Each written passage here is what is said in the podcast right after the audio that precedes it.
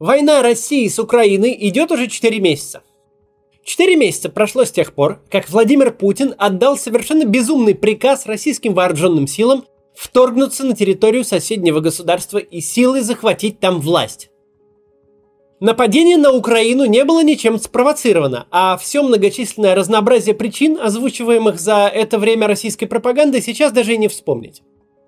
То мы от НАТО защищаемся, то превентивный удар наносим, то за Донбасс мстим, то людей спасаем, то нацизм добиваем, то у нас не было выбора, то биолаборатории, то геноцид. У этой войны уже есть результаты. Сегодня поговорим о них, точнее о пяти самых главных из них.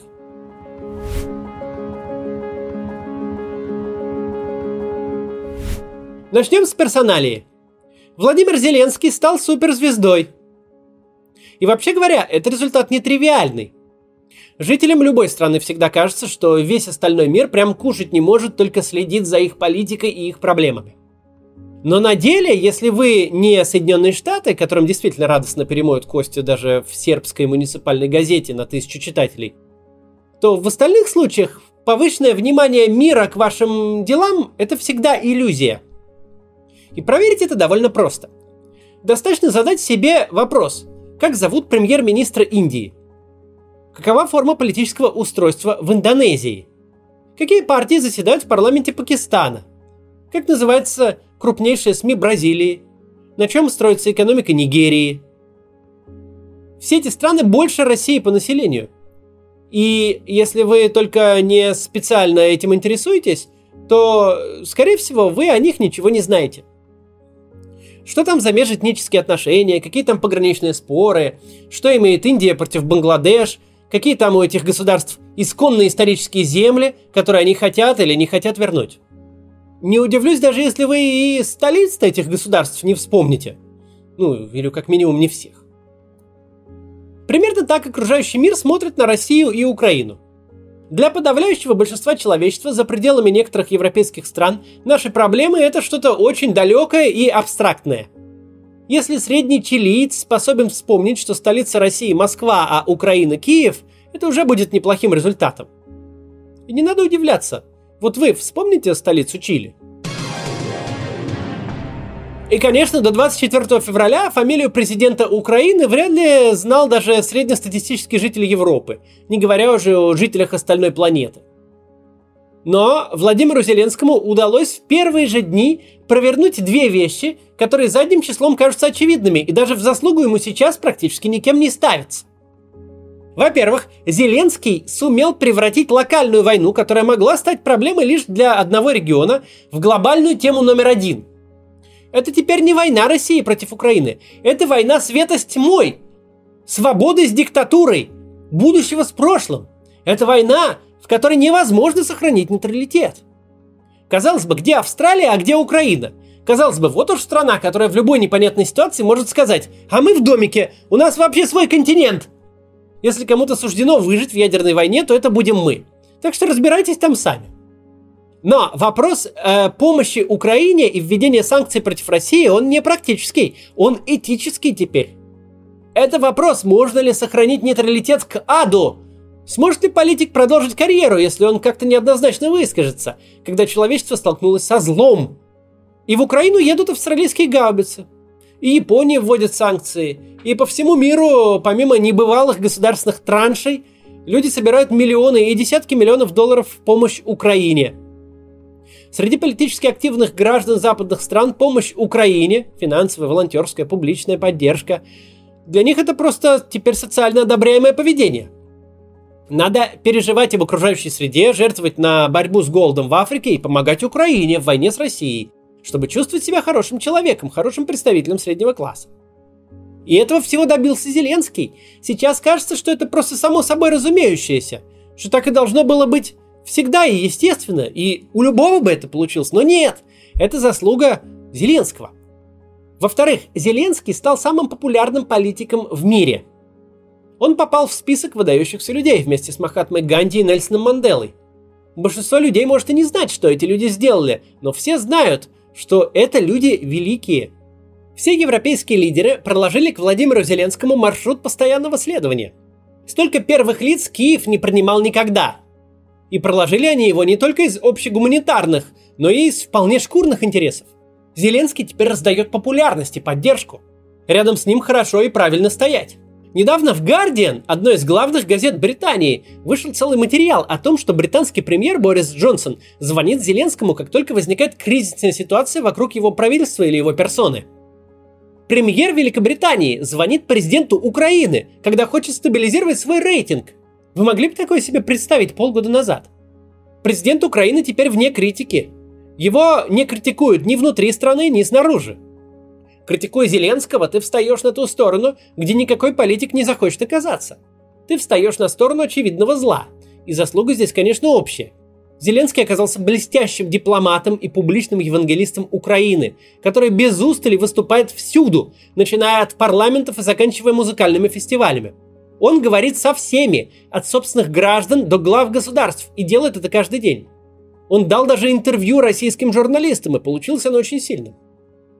Но без Путина не было бы у Зеленского такой всемирной популярности. Просто потому, что для появления героя всегда нужен злодей. А злодей тут есть. И совершенно очевидный. Зеленский продемонстрировал совершенно уникальные способности и добился огромных результатов. Это первый уже имеющийся результат этой войны. Сейчас поговорим об остальных, но сначала прервемся на небольшую рекламу. Ресурсы 21 века – это люди и технологии. Чтобы препятствовать оттоку IT-специалистов, правительство вводит беспрецедентные меры поддержки для российских IT-компаний. Льготные кредиты, отсрочку от армии, освобождение от налогов. Неважно, остались вы в России или уехали, профессия в IT позволит вам найти работу в любом уголке мира. Одно из самых перспективных направлений в IT – это разработка мобильных приложений. Мы всеми пользуемся – чтобы договориться о встрече, доехать вечером домой, заказать еду. Даже этот ролик многие из вас смотрят через приложение YouTube. Приложения так нужны компаниям, что специалистов, которые умеют их делать, не хватает. Мобильным разработчикам стать несложно. Есть способ создавать приложения не программируя. Это Zero Coding. Может вы слышали о конструкторах сайтов, вроде Tilda или Wix? Это то же самое, только для приложений – Научиться зеро-кодить можно за несколько недель в университете зеро-кодинга. Даже если вы ничего не знаете про IT, через пару месяцев вы сможете создавать приложение на заказ и перспективе выйдете на неплохой доход от 200 тысяч рублей в России или от 30 долларов в час на зарубежных биржах. Университет Zero Coding приглашает на бесплатный вебинар для всех, кто хочет освоить новую IT-профессию и научиться zero кодить. Эксперты расскажут о необходимых инструментах и ошибках фрилансеров, работающих с иностранными заказчиками в условиях санкций, расскажут, как искать работу в России и на фриланс-биржах, как принимать деньги от иностранных заказчиков и как оплачивать иностранные сервисы из России в текущей ситуации. Если вы ждали знака, чтобы сменить профессию или запустить стартап, то это он. Zero кодить пока умеет единицы, и у вас отличный шанс запрыгнуть в первый вагон – Регистрируйтесь на бесплатный вебинар по Zero Coding, ссылка будет в описании.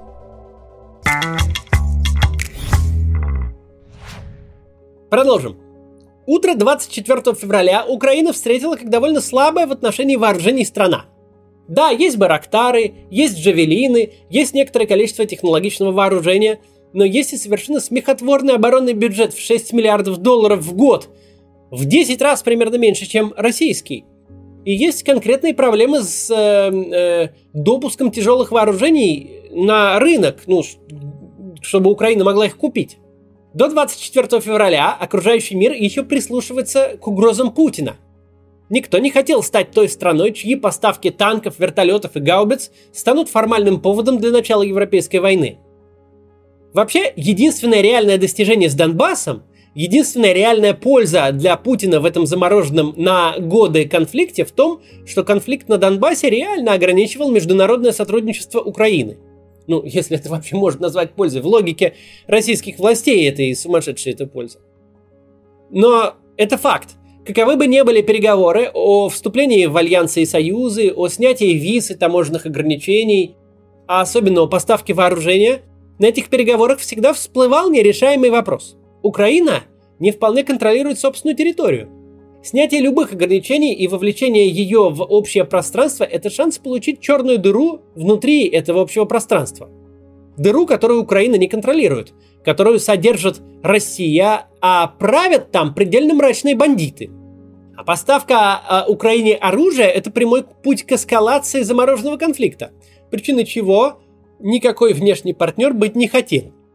В 2014-2015 годах, и то с большим трудом, США стали поставлять Украине средства защиты, вроде касок и бронежилетов. Отдельно, однако, подчеркивалось, что речь не идет и не может идти о летальном вооружении, то есть которым можно убить вторгающегося солдата, даже о банальном стрелковом оружии. До 24 февраля Украина была страной, у которой, во-первых, не было денег на массовую закупку тяжелого вооружения, а во-вторых, купить это вооружение Украине – едва ли не сложнее, чем мексиканскому наркокартелю. Все перестраховываются. Никто не хочет оказаться стороной, а то и, боже упаси, поводом для большой войны. И чем дальше от 24 февраля, тем проще Украине в вопросе поставок вооружений. Речь давно уже не идет ни про какие деньги из украинского бюджета. Речь лишь о том, как далеко готовы зайти западные союзники, чтобы остановить эту войну. И мы видим, как с каждым месяцем они готовы заходить все дальше. Начинался разговор лишь о каких-то устаревших образцах советской техники, оставшихся на складах европейских стран. Но к середине весны разговор дошел до новейших гаубиц, а ныне на фронте э, воюет то, о возможности поставки чего еще недавно не могло быть и речи. Воюют американские РСЗО «Химарс». Те, кто внимательно наблюдал за ситуацией, могли в реальном времени видеть, как политики Европы и США постепенно сдают позиции. Как ими был пройден путь от жесткого отказа поставлять вообще хоть какую-то тяжелую технику, до того, как новейшее тяжелое вооружение уже оказалось на передовой. Украина месяц за месяцем из страны, которая с трудом и большими препятствиями реформировала и перевооружала свою армию, становится одной из самых вооруженных и самых боеспособных стран континента. У Украины теперь столько оружия, сколько она еще очень не скоро могла бы купить за свой счет. У Украины теперь опытная, закаленная в боях армия, которая умеет этим оружием пользоваться. Украина буквально милитаризировалась во всех смыслах. Теперь это радикально более грозная сила, чем могла бы стать своими силами в обозримой исторической перспективе. Вот такой вот результат. Теперь дальше. Примерно во второй половине дня 24 февраля началось обсуждение. За сколько часов падет Киев? Насколько хватит Харькова и Одессы. Звучали имена больших и значимых населенных пунктов, и весь дискурс вертелся вокруг капитуляции Украины. Случится она чуть раньше или чуть позже. Причем это не происходило в каких-то российских ультра-новоросских э, пабликах. Нет, это писали ведущие мировые СМИ со ссылками на ведущие иностранные разведки. Сегодня ни один спикер ни с одной страны даже в шутку про капитуляцию Украины не скажет. За последние пару месяцев все те, кто потребляет новости, уже выучили географию Донецкой и Луганской областей с точностью до деревни лучше, чем маршрут до своей станции метро. Какая там капитуляция, когда Северодонецк два месяца пытаются взять? Деградация целей – итог не только военный, но и политический. Ведь раньше не только в Кремле, но и, пожалуй, большинству людей казалось, что если Путин решится воевать с Украиной, то достигнет своих целей. Да, все знали, что будут санкции, будут последствия, будет изоляция, будет много жертв. Но очень мало было тех, кто думал, что война может окончиться не взятием Киева. Ведь Украина и Россия страны несопоставимые по своим базовым характеристикам. По ВВП, по населению, даже по тому же военному бюджету в 10 раз разница. И все рассуждения строились вокруг того, сможет ли Россия удержать захваченное, но не вокруг того, сможет ли захватить. На одной иллюзии способности России решать столь масштабные задачи многое строилось. Строилось влияние страны в регионе, строилось восприятие от нее угроз. Разговор был такой. Мы этого пока не делаем, но можем сделать. Так что умиротворяйте, умиротворяйте нас. Иначе сделаем. Кратко говоря, держите меня семеро. Когда вы угрожаете взять Киев, это один разговор. Но когда доходит до дела, и вы рады Северодонецку, городу с довоенным населением в 100 тысяч человек, ваши угрозы всему региону более не кажутся столь выполнимыми. Власти Литвы говорят, мы не пустим транзитом санкционные грузы без относительно послаблений со стороны Евросоюза. Потому что можем. А что вы нам сделаете? Что вы сделаете стране, которая с 2014 года вернула военный призыв и хорошо вложилась в оборонку? Они имеют современную и боеспособную армию, и стоит ли такой стране опасаться героических захватчиков Лисичанска? Россия всегда представляла потенциальную угрозу региону, и именно этим была сильна на этом строилась российская внешняя политика. Совершенно глупая и безумная, но так и настроилась. Именно этим Россия давила на своих соседей, как бы чего не вышло. Но когда вдруг вышло, то выяснилось, что все это не так страшно, и с этим вполне можно бороться. А дальше ставки повышать уже некуда. Следующий важный результат этой войны, уже состоявшийся. Теперь про Россию. Владимир Путин 20 лет положил на создание энергетической зависимости Европы от России. Ценами существенно ниже рынка, строительством целиком за свой счет газопроводов, прямым подкупом политиков и должностных лиц. Если что-то во внешней политике действительно и было последовательным, то это посадка Европы на энергетическую иглу России – в значительной степени последовательность это вызвана не геополитическими, а вполне практическими соображениями. Тысячи километров газопроводов – это проекты, на которых ближайшее путинское окружение может заработать и спрятать бесконечное количество денег. Такие проекты – это просто ярмарка как коррупции, так и легализации любого количества э, средств. Не думаю, что здесь есть какое-то противоречие. Надо думать что это тот случай, когда мотивы коррупционные и внешнеполитические образовали синергию, которая стала действительно эффективной. Можно ругать европейских политиков за то, что они на это пошли и поставили свои страны в зависимости от непредсказуемого автократа. Но с другой стороны, когда тебе настойчиво предлагают за доллар то, что реально стоит 2, да еще и с бесплатной доставкой, сложно быть таким демократическим политиком, чтобы на это не пойти, даже если мы опустим коррупционные мотивы – но опускать их вообще-то не надо. Для большого европейского политика, который, дай бог, пару сотен тысяч евро в год зарплаты имеет, пенсия в совете директоров «Газпрома» — это то, что очень нужно, может быть. С началом войны избавление Европы от энергетической зависимости от России, а значит и политической зависимости от Путина, стало только вопросом времени. Это может занять год, может два, может даже пять, но на строительство этой зависимости ушло 20 и все они были похоронены в один день. Следующее.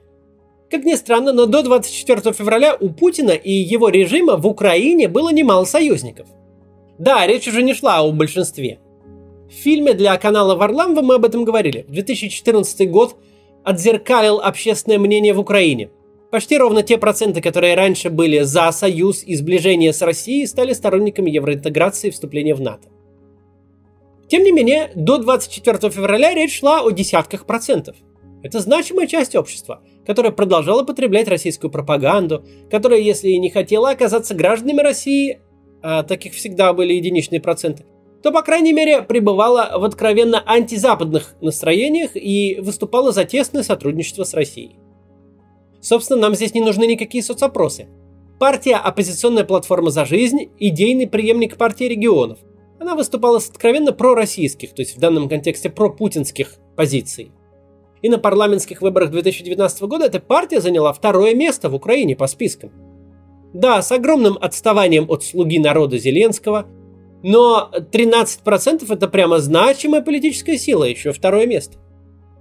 За первые же недели войны не осталось ни одного региона Украины, по которому не прилетели бы российские снаряды и ракеты, не осталось граждан Украины, которые своими глазами не видели бы тот русский мир, который несет Путин. Все слышали воздушные тревоги, все слышали взрывы, и нет никого, чьи знакомые, дети знакомых, родственники, кто через одно или два рукопожатия не оказался бы на фронте или не стал бы заложником на оккупированных территориях. Про Великую Отечественную говорили всегда, война пришла в каждую семью. И сейчас так в полной мере можно сказать про Украину. Война теперь для каждого личная. Это не картинка в телевизоре, не строчка в новостях, это личная история, причем история ненависти. Сегодня и на долгие годы, скорее даже на целые десятилетия после войны, нельзя даже представить такую политическую силу в Украине, которая будет выступать не только не то что за союз, а просто за нормализацию отношений с Россией. А про любое влияние на которое точно так же, как в случае с европейской энергетической зависимостью, было потрачено 20 лет и миллиарды долларов, про него вообще можно забыть. Мы не ставили целью сегодняшнего рассказа обсуждать цели, которых пытался добиться Путин. Хороши они были или плохи. Э, в основном они были сумасшедшими абсолютно. В основном это были действия ради действий. Историкам будущего еще предстоит разобраться в том, сколько процентов российского ВВП в эти годы осело в карманах жуликов и политических авантюристов, торговавших влиянием российского руководства в Украине, Европе, США, по всему миру. Мы знаем нечто другое. Мы знаем, что Путин точно достиг обратного от того, к чему он шел сам. Война в тупике, его угроз больше никто не боится, любое приближение к России и ее деньгам стало опасно для любого бизнеса и любой политической карьеры. А что самое обидное, Владимир Зеленский буквально стал тем, кем Путин мечтал быть, во что он эти годы и эти миллиарды вложил. Он стал главным на земле политиком, лидером значимого государства с почти абсолютной поддержкой внутри и с бесконечным уважением вовне. Именно в этом главный итог четырех месяцев войны, а не во взятии стертого с лица земли Северодонецка, при всей трагичности его истории. До завтра.